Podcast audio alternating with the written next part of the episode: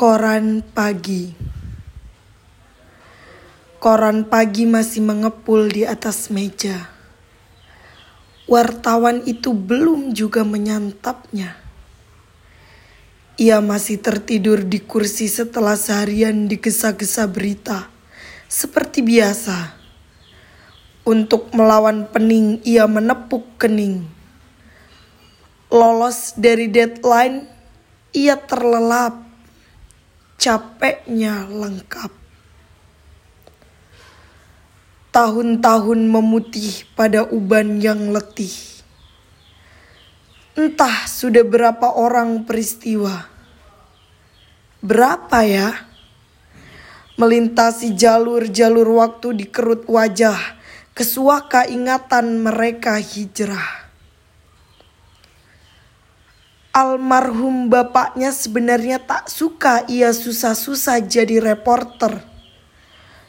Lebih baik jadi artis yang kerjanya di uber-uber wartawan. Ibunya berharap ia jadi dokter agar dapat merawat tubuhnya sendiri yang sakit-sakitan. Siang itu, bersama teman-teman sekelasnya, ia sedang berlatih mengarang. Sementara kawan-kawannya sibuk bermain kata.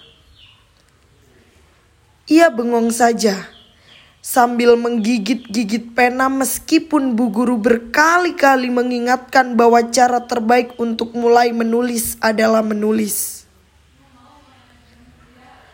Entah bagaimana mulanya.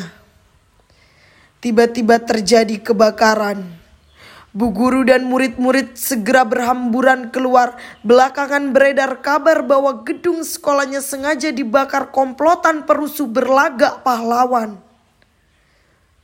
Saat itu, situasi memang sedang rawan, penuh pergolakan.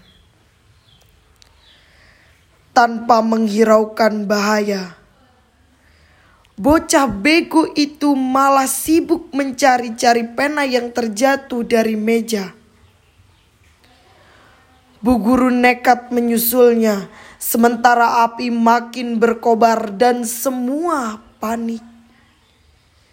Jangan-jangan mereka ikut terbakar.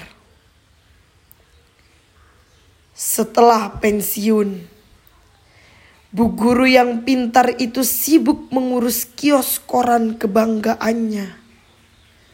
Sedangkan muridnya yang suka bengong kini sedang lelap di kursi.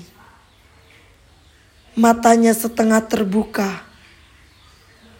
Koran pagi masih mengepul di atas meja. Joko Pinurbo 2003